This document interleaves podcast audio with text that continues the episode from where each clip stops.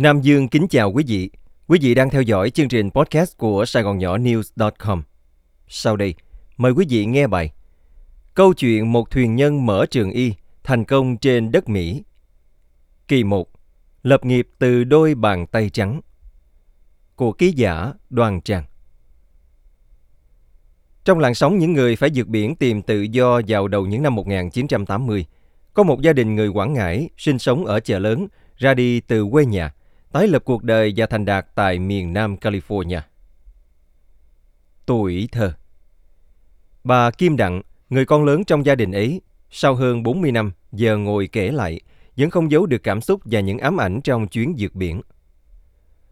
Lúc đó tôi chỉ là cô bé 11 tuổi, nghe mẹ kêu tôi và mấy đứa em, đứa nhỏ nhất mới hơn 2 tuổi, sắp đồ lên xe đi Quảng Ngãi. Cứ nghĩ được về quê thì thích lắm, nào ngờ đó lại là chuyến đi không biết ngày về. Bà Kim tâm sự. Nhà tôi ở quê có chiếc tàu, nhỏ thôi, đủ để đưa bà con họ hàng cùng nhau vượt biển. Lúc ra tàu, cảnh sát rượt theo dữ lắm. May mà mấy mẹ con tôi chạy kịp, nhiều người trong họ hàng bị kẹt lại. Trong lúc chạy thục mạng vì bị cảnh sát rượt, mẹ của Kim đánh rớt chiếc la bàn. Khi tàu chạy thoát, bị mất phương hướng. Hôm ấy trời trở bão, gió đẩy tàu ra biển lớn.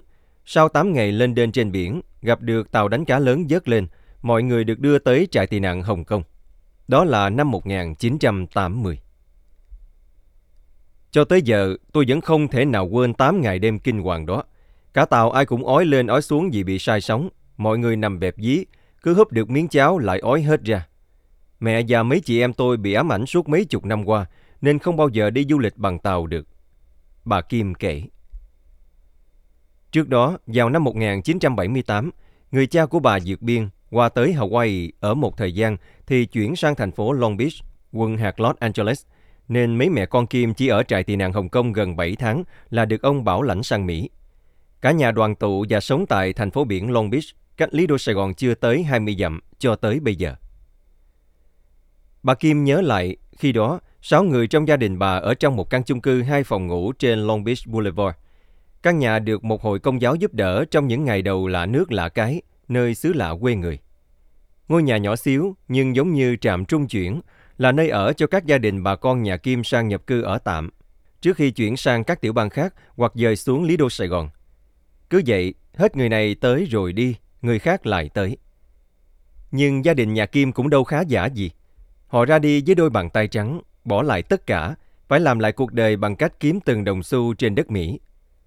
Lúc đầu, ba của bà Kim làm ở trạm xăng, được trả 3 đồng 35 một giờ, nuôi vợ và bốn đứa con, vừa đi học về ngành điện, vừa làm nghề này từ đó tới nay. Mẹ của bà Kim ở nhà làm mai, cắt chỉ, nhưng thu nhập chẳng là bao. Bà cố gắng học hành để lấy được bằng tóc và neo. Trải qua bao tháng ngày cực khổ như vậy, bà mới cùng chồng nuôi được con cái ăn học thành tài. Kim là chị lớn nhất trong nhà, nên ba mẹ muốn con gái làm gương cho các em. Mới sang không biết tiếng, Kim không thể giao tiếp, nên mẹ của Kim bắt con gái phải chú tâm học Anh ngữ. Bà nói với con, qua Mỹ được là có cơ hội rồi, con phải học cho thiệt giỏi nghe chưa? Kim vân vân dạ dạ, nhưng cô học sinh lớp 4 vẫn bị sốc vì trong trường chẳng có bạn nào nói tiếng Việt với mình. Mãi hơn một năm sau, Kim mới quen được cuộc sống mới, nói tiếng Anh lưu loát và học giỏi nhất là môn toán. Duyên nợ với nghề y Tốt nghiệp trung học xong, Kim được UC Irvine và Cal State Long Beach nhận, nhưng vì UC Irvine xa nhà nên Kim chọn trường Cal State Long Beach. Vào những năm 1980, ở Việt Nam hay nói nhất y nhì dược tạm được bách khoa. Như nhiều bậc phụ huynh muốn con mình phải là một người trí thức thành đạt, ba mẹ của Kim cũng ép buộc con gái mình phải theo ngành y hoặc dược. Tôi nghe lời ba mẹ, dù thật tình khi đó chẳng biết có thích hay không, có điều trong đầu luôn nghĩ là sẽ không bao giờ làm kinh doanh, không bao giờ. Bà Kim nói. Sau 2 năm học các môn về y khoa, Kim nhận ra hướng đi này không đúng đường mình chọn. Chương trình học rất khó. Kim nghĩ khó mà thích thì mình ráng được, nhưng khó mà không thích thì thua. Kim chán nản, đi lấy chồng năm 25 tuổi và cùng chồng làm kinh doanh cho tới nay. Chồng của bà Kim là mục sư Gregory A. Johnson, từng sở hữu một ngôi trường, nhưng vì nhiều lý do nên phải tạm bỏ. Thấy chồng có kinh nghiệm, bà Kim khuyến khích ông mở lại trường đào tạo về ngành y. Ông chiều vợ, vậy là ngôi trường American University of Health Science, AUHS, ra đời. Đó là năm 1994. ngay sau khi bà Kim đổi tên thành Kim Đặng Johnson. Những ngày đầu, AUHS chỉ là một cơ sở giáo dục tư nhân sau trung học cơ sở, được thành lập để đào tạo những sinh viên quan tâm tới nghề nghiệp trong lĩnh vực chăm sóc sức khỏe, và sứ mệnh này vẫn được thực hiện cho tới ngày nay, khi bằng cấp của trường được công nhận có giá trị tương đương với nhiều trường đại học danh tiếng khác. Người cha của bà Kim nay đã 90 tuổi, ông vẫn ngày ngày tới AUXS để kiểm tra, chăm sóc hệ thống điện trong khuôn viên nhà trường của con mình. Còn người mẹ tìm nguồn vui bằng cách nấu nướng cho con cái. Nhà tôi ăn toàn đồ Việt, kể cả ông chồng người Mỹ nhưng rất mê món Việt. Các con cũng vậy. Con trai lớn thích món thịt kho trứng, còn cậu út hay đòi ăn canh khổ qua bà ngoại nấu. Nhà tôi chỉ ăn cơm gia đình. Mình bận thì bà ngoại nấu giúp, tụi nhỏ không thích ra ngoài ăn, do quen món bà ngoại và mẹ nấu. Thức ăn ngoài quán không vừa miệng. Bà Kim kể. Vợ chồng bà Kim có ba người con, hai trai một gái. Trong đó, cô gái giữa 23 tuổi đang theo nghề mà ông bà ngoại mong muốn, ngành y, và học ngay ở trường của ba mẹ. Năm 21 tuổi, cô tốt nghiệp y tá, sau đó học lên master và trở thành thạc sĩ y tá trong tháng 6 vừa qua. Tháng 9 năm nay, AUSS bắt đầu đào tạo tiến sĩ y tá. Tôi sẽ khuyên con học tiếp và hy vọng con gái thay mình thực hiện được ý nguyện của mẹ. Bà Kim tâm sự. Những tấm lòng vàng Mục sư Gregory Johnson có nhiều hoạt động giúp đỡ người vô gia cư suốt mấy chục năm. Còn gia đình Kim khi đặt chân đến Mỹ lại được một hội công giáo giúp đỡ để ổn định chỗ ở và cuộc sống hàng ngày. Nên khi cả hai về chung một nhà, có chung chí hướng, bà Kim cùng chồng làm từ thiện. Ở thành phố Long Beach có nhiều người Campuchia là di dân, đa số gặp khó khăn, nên hàng ngày gia đình bà đều tổ chức phát thực phẩm miễn phí cho người vô gia cư và các gia đình khó khăn trong khu vực. Từ năm 2011, AUXS đều mở hội chợ y tế thường niên, khám bệnh miễn phí cho hàng ngàn cư dân, hầu hết là người cao niên. Sinh viên của trường có điều kiện thực tập, phụ khám bệnh cho mọi người. Các em rất thích vì được làm điều tốt cho cộng đồng mà còn có thêm kinh nghiệm. Tính ra, mỗi năm AUXS tổ chức nhiều sự kiện từ thiện mà nguồn ngân quỹ đều từ gia đình bà Kim. Ngoài chương trình phát thực phẩm, các dịp Easter, Christmas, Thanksgiving, hàng tháng gia đình bà đều tổ chức hoạt động chăm sóc người vô gia cư, tặng quà cho các gia đình nghèo, phát đồ chơi và sách cho trẻ em và tặng thưởng cho học sinh giỏi.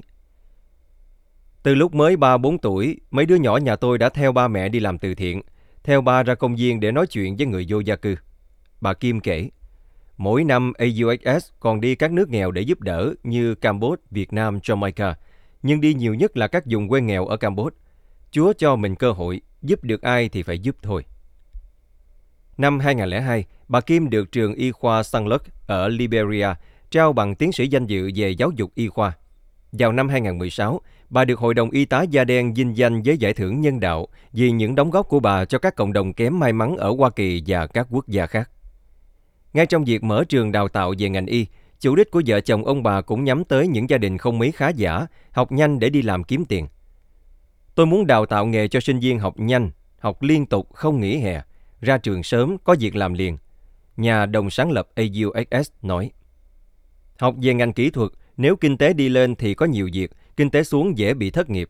Nhưng y tá hay dược sĩ thì lúc nào cũng cần. Sinh lão bệnh tử, ai cũng tới lúc dùng tới thuốc men hoặc phải vô nhà thương. Với thế hệ trẻ, bà Kim cho biết bà thường khuyên các bạn ba điều. Thứ nhất, phải có niềm tin, vì đây là điều quan trọng nhất. Có niềm tin thì mình thất bại vẫn có thể đứng lên mà đi tiếp. Thứ hai, phải có niềm đam mê để vượt qua mọi khó khăn. Và cuối cùng, điều gì mình đã thích được 70% thì ráng theo đuổi, đừng vì 30% khó khăn mà chán nản, thất vọng thì sẽ không tới đâu. Đó là lời khuyên của một người đã trải qua hơn 40 năm lăn lộn, vượt qua không biết bao nhiêu khó khăn vất vả trong quá trình tạo dựng ngôi trường AUXS có được như hôm nay. Quý vị vừa theo dõi chương trình podcast của Sài Gòn Nhỏ News.com cùng với Nam Dương. Mời quý vị đón nghe chương trình sau.